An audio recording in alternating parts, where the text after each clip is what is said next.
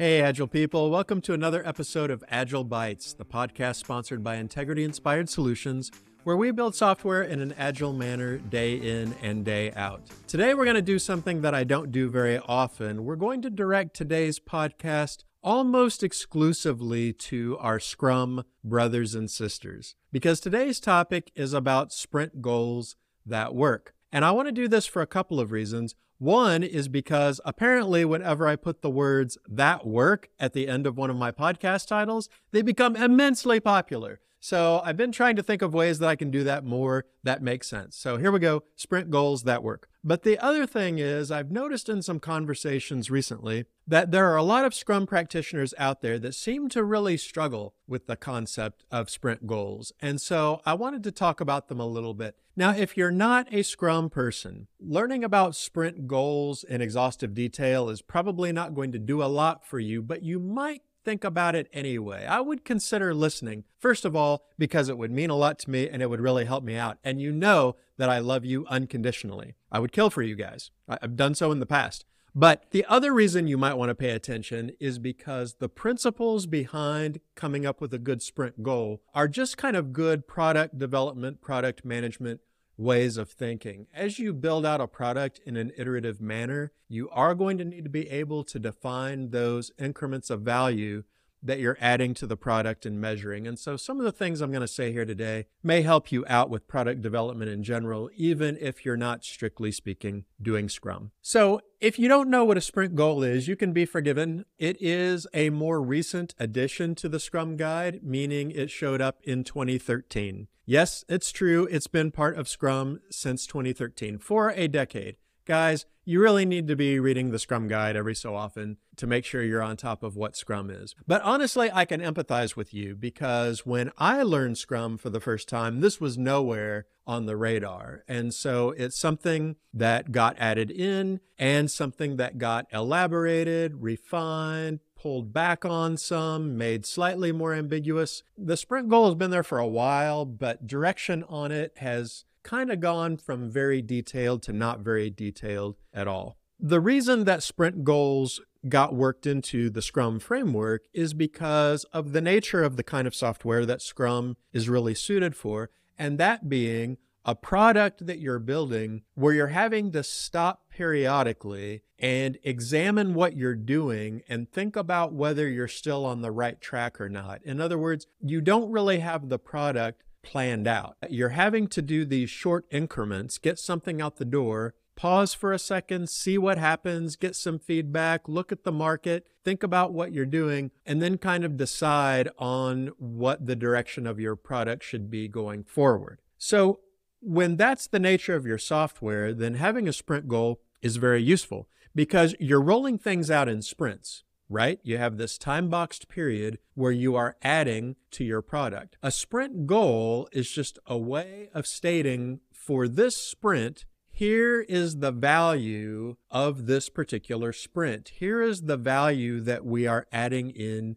to the product, and we're using this sprint to do it. If you think about your sprint backlog as the what that your team is doing, the sprint goal answers the question, why are we doing this? Why do we even have this sprint to begin with? Why is our company paying money for our developers to focus on something for 2 weeks? What are we going to get out of that? And that's what the sprint goal tells them. Typically, the sprint goal occupies a place in your sprint planning where you come up with the goal and then you select the sprint backlog items that will help you accomplish that stated goal. If you're doing it the other way around, if you are coming up with your backlog items first and then trying to construct a goal out of what you selected, I would encourage you to think very critically about what you're doing. What I find is if you're struggling with a sprint goal or you have anti-patterns around your sprint goal, that is often an indicator that either something else is not quite right, or maybe even Scrum isn't necessary. A very common thing I find with teams and sprint goals is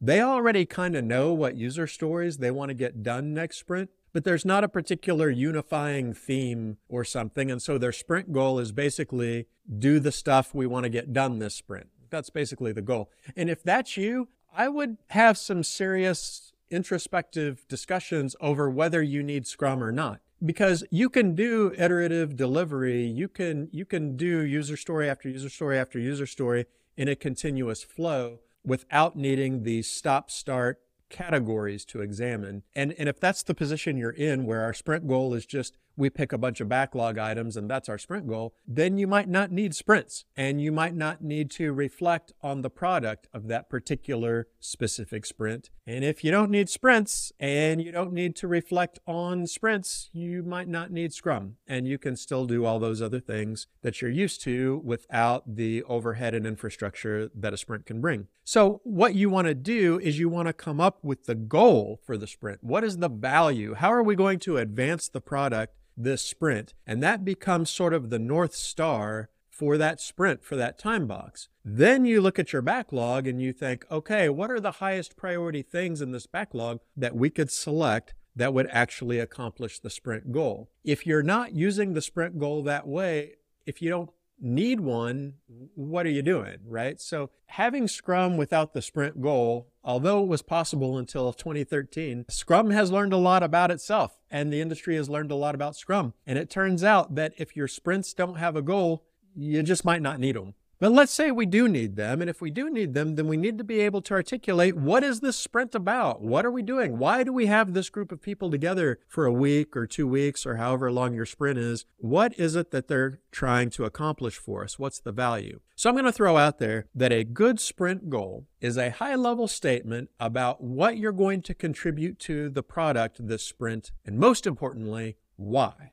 Why you're going to contribute that to the product, the sprint. So a couple of examples. One example of a sprint goal might be that the sprint goal this sprint is to make it possible for Canadian customers to use the payment system so we can add Canada as a new revenue stream. So shout out to all of our listeners in Canada. I love your courtesy and your hockey teams, but that would be an example of a sprint goal. Another example, allow initiatives to be tied to OKRs because this is currently our most requested capability from both existing and prospective customers. So you see, in both of those examples, I'm making sort of a high-level statement about how we're going to move the product forward, but I'm also including why that's valuable. Why is this the next thing? What are we hoping to get out of this increment? Why are we bothering to spend the next couple of weeks doing this? Now, we can talk about formats. You know, you can go online and you can do a search for sprint goal formats, and you will find several that people like. And I don't know that any one of them is better than the other. I kind of feel about them the way I feel like user story formats.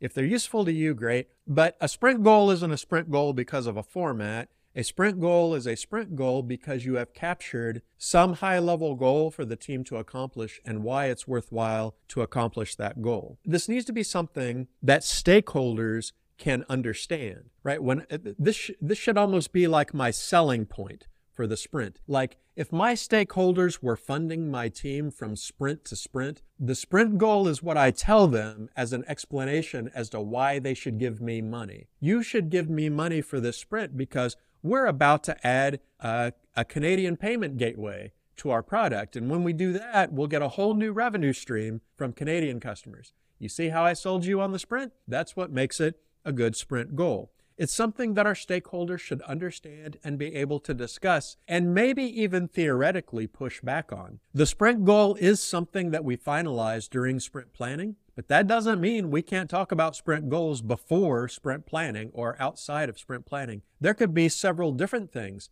that we might want to accomplish in some sprint or another, and it's that collaboration between stakeholders, the product owner, the development team, everyone who's going to be involved in the value that comes out of the sprint, coming to agreement on what that value should be and that it is, in fact, the most valuable thing that we could spend that sprint doing. But if we don't have a sprint goal, how are stakeholders supposed to weigh in on that? How is a product owner supposed to have those conversations with them? This is what we're using your sprint for. What else would they say? Would they just show them a list of user stories? Depending on your context, that might work out. A lot of times the user stories are at a level of granularity that most stakeholders don't care about. They think about epics. And so the sprint goal is what sort of provides that ubiquitous language around the value of each sprint that you execute inside. It's also important to note that the team commits to the sprint goal. The team does not commit to the sprint backlog. This is something that comes up a lot with Scrum Masters, maybe that got their certifications around the same time I did, back in 1778, when a lot of us were taught that your plan for the sprint, the backlog items that you select, the team commits to completing those backlog items. Well, we learned real quick that this is terrible. This is not that much different than the hell we run into towards the end of a large project plan. It's just we've amortized that hell over 2-week increments, basically, when we try to commit to specific backlog items that get done every sprint. So the team does not commit to specific backlog items to get done every sprint, but they do commit to the sprint goal being accomplished. So that's another reason that the sprint goal is so useful, because as we move through the sprint, we may decide that some things are going to get done and some things aren't. What do we cut? What do we hold on to? The sprint goal gives us the guidance, right? The sprint goal tells us things that are very close to the center of that sprint goal, we got to keep those on top. Things that are peripheral to that sprint goal, we might need to let those go, save those for a different sprint. So the sprint goal can be very useful to the team in that way, and that's one of the reasons why having the sprint goal before you start hashing out backlog items can be really helpful, because it's the goal you're committing to, not the specific items. The sprint backlog can be renegotiated all the time, but the sprint goal is something that requires a much higher level decision. It's up to the organization to decide that the sprint just doesn't have value because that goal no longer has value. And that's something that transcends particular backlog items and whether we get particular backlog items done or not. This works the other way as well. Your team can work on items that are not related to the sprint goal. There's nothing that says you can't. The one thing that you can't do, though, is put the sprint goal in jeopardy. So if your team does bring in other backlog items or bug fixes or research stories or whatever it is they're going to do, those things are fine. They don't have to directly tie to a sprint goal, but you can't put the sprint goal in jeopardy. That's always going to be your highest priority. And when we have our daily stand-ups and we're talking about our progress, what are we comparing our progress against? The sprint goal. Is the sprint goal still viable? Are we still going to accomplish the sprint goal? How is our progress in light of accomplishing the sprint goal? So you see that the sprint goal is very important. It's not just some piece of fluff that got thrown into the Scrum Guide. It's not some touchy-feely thing that's just there as kind of a motivational thing or something that we can put on a piece of paper or an electronic tool somewhere and say, this is our sprint goal. Aren't goals great? Don't we all love goals? We all need to have more goals. Let's make more goals. That's not why sprint goals are there.